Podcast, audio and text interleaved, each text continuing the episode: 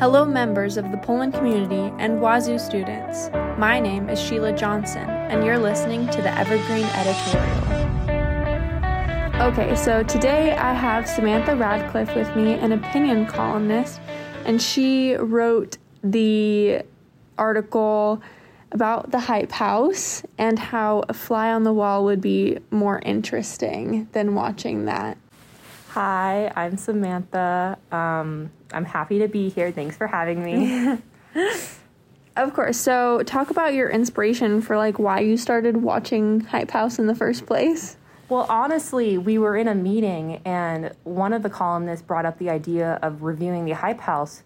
And I was bored one afternoon and was like, I can do this review. And so I spent four hours watching the TV show. What were your first impressions from when you watched the trailer? I recognized a lot of faces. I recognized Vinnie Hacker. I recognized Nikita Dragun. Some some of those faces that are pretty well known, and I was I was intrigued enough to actually watch the show. So, yeah. Were any of those faces ones that you liked to watch on TikTok? No, I'm definitely not on that side of TikTok. I definitely am more on the BookTok side of TikTok. So, I mean, I recognized their faces and I knew what they kind of did, but that's about it. Okay. So, just as a little inside, um, Samantha watched all of them. I have only watched until about episode five, which is probably good. I'm going to try not to have any spoilers, but it's possible. Um, I might recommend watching the show before listening to this, but if you have no interest, then this will be perfect for you. Um, first, let's get into the good things about the show. What do you think um, they tackled well? Um, there was an incident that was brought up where Nikita Dragun tends to uh, play as a tends to not portray herself as her race. So she does a lot of black fishing, a lot of not sure if it's called Asian fishing or not. But one of the members brought it to her attention and confronted her and was like, I don't think you should do this. This is not okay. And I kind of really liked how they brought about that issue. It wasn't like the center of the the TV show, but I, they did bring about those that issue. I also liked how they showed the ups and downs of the profession. Um, more downs uh, than ups, but it was interesting to see that social media isn't all glamorous and stuff. Um, I would just like to ask what age group do you think the producers planned for this show? Who would be watching? I definitely think uh, the side of the TikTok that they're on, it's definitely geared more towards like 12 to 15 year olds, a younger age group than me, a college person in their 20s. So I definitely wasn't the audience, but I watched it nonetheless. Um, do you think it's something that 12 to 15 year olds should be watching? I think I do think that they should watch it because it does show a lot of the downs of social media because nowadays social media is glamorized as a good profession. I do think they should look at the mental health aspects of it that they showed in the show, which I thought was very insightful, but it was also super depressing to watch and it was it, I just didn't like watching it. So I might gear I might sway kids that are wanting to be social media influencers away from that profession. I, in my opinion, I don't know that it would just because of all the like glamorous fun things that they get to do. I can see how that would be very um, enticing. And also the issues that the main guy was dealing with about not having enough. Um, people doing sharing the responsibility and having all of that responsibility on himself is something that I feel is more of an adult issue that someone who's younger might not understand. Um, but I do think the writing was definitely for 12 to 15 year olds. Um, another thing that I was thinking while watching it was um, there are a lot of revealing clothing, um, talking about sexual topics. Um, and maybe that's just something that a 12 to 15 year old wouldn't understand, so it might not be a big deal, but that's just something I noticed. It's interesting that you bring that up because I feel like social media nowadays shows a lot of people in revealing clothing. So I think 12 to 15 year olds would be not like surprised to see it on the TV show. So it's interesting that you brought that up. Yeah, it's something that they've probably already seen before. Yeah, so I don't Yeah. think it's that like foreign to them. Yeah, Yeah. I think that's different for I don't know how you grew up, but definitely for me, we didn't have, you know, all of these things. So, there's probably a generational cultural difference there. Um, so let's get into maybe the not so good things about this show. Um, one of them that you mentioned was the absence of plot. Um, where there was there was plot, but not really. It was more just watching them in their daily lives, and I thought, I, I again, I don't watch reality TV shows, but I thought it was supposed to have somewhat of a plot, and so I was a little confused of just watching them in their daily lives. I was kind of bored. I didn't know why I was watching this, stuff like that.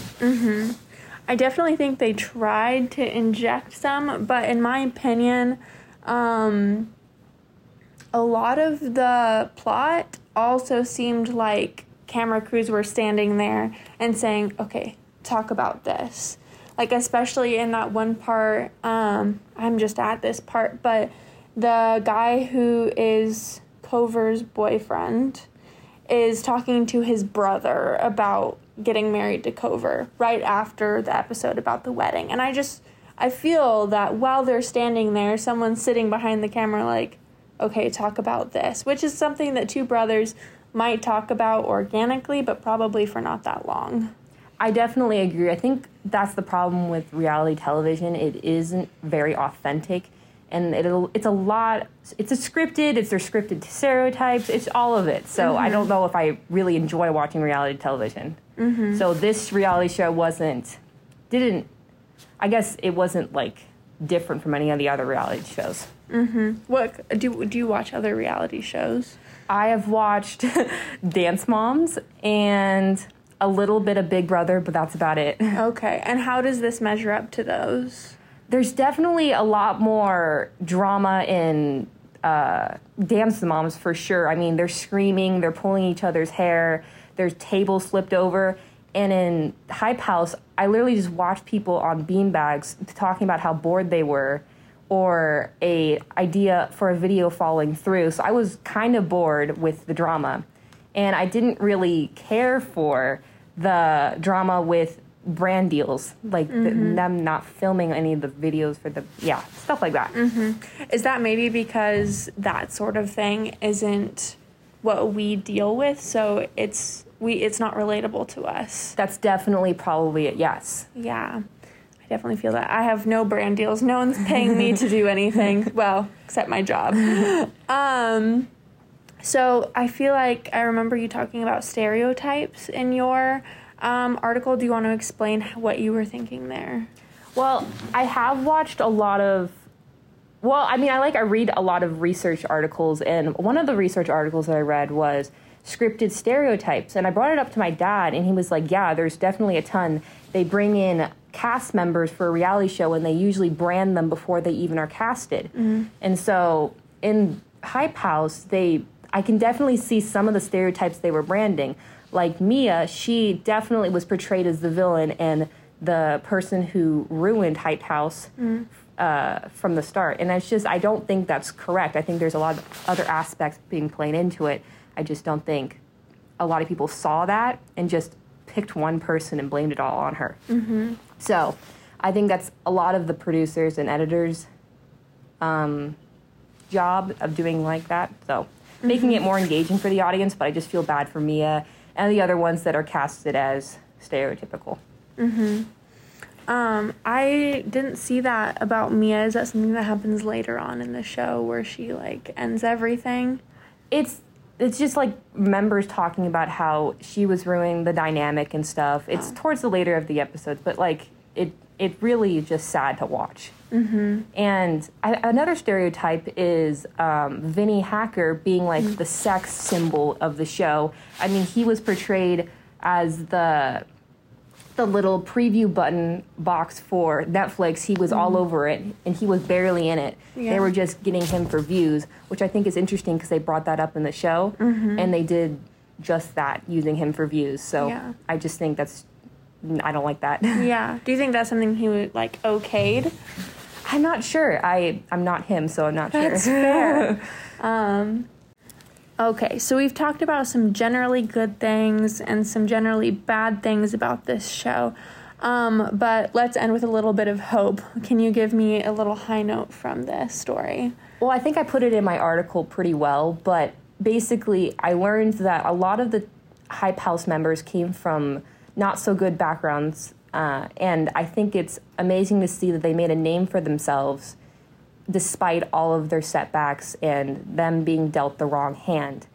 And um, I think that's inspirational for kids who don't think that they'll make it in a society where they're dealt the wrong hand to begin with. So I really like that aspect. And I think everyone should just think about that when they are feeling down and stuff. Okay. Well, thank you, Samantha Radcliffe, for being here with me. That was the opinion column TV show review, Fly on the Wall, more noteworthy than Hype House. Before we close out, I'm going to give a quick sports update. Um, COVID 19 has hit Wazoo Athletics pretty hard. The Swim Pacific Northwest invite was canceled, and that was supposed to be on Sunday, January 16th. Um, women's basketball at UCLA on January 16th was a loss, 58 to 71. Men's basketball versus Oregon was postponed on Thursday, January 20th. Um, tennis versus BYU is happening today, Friday, January 21st. Um, the swim meet against Utah was canceled for Friday for um, January 21st. Women's basketball versus Oregon State is postponed for Friday, January 21st. Um, but we do have the Track McCluskey Memorial Open in Moscow, Idaho tomorrow, January 22nd. Um, the swim at BYU was canceled for Saturday. Men's basketball at Oregon State is postponed for Saturday. Women's basketball versus Oregon is postponed for Sunday. Men's golf at Arizona Intercollegiate was canceled on Monday and Tuesday. And men's basketball versus Utah is on Wednesday. Thank you for joining me on this episode of the Daily Evergreen editorial, and I hope to see you next time.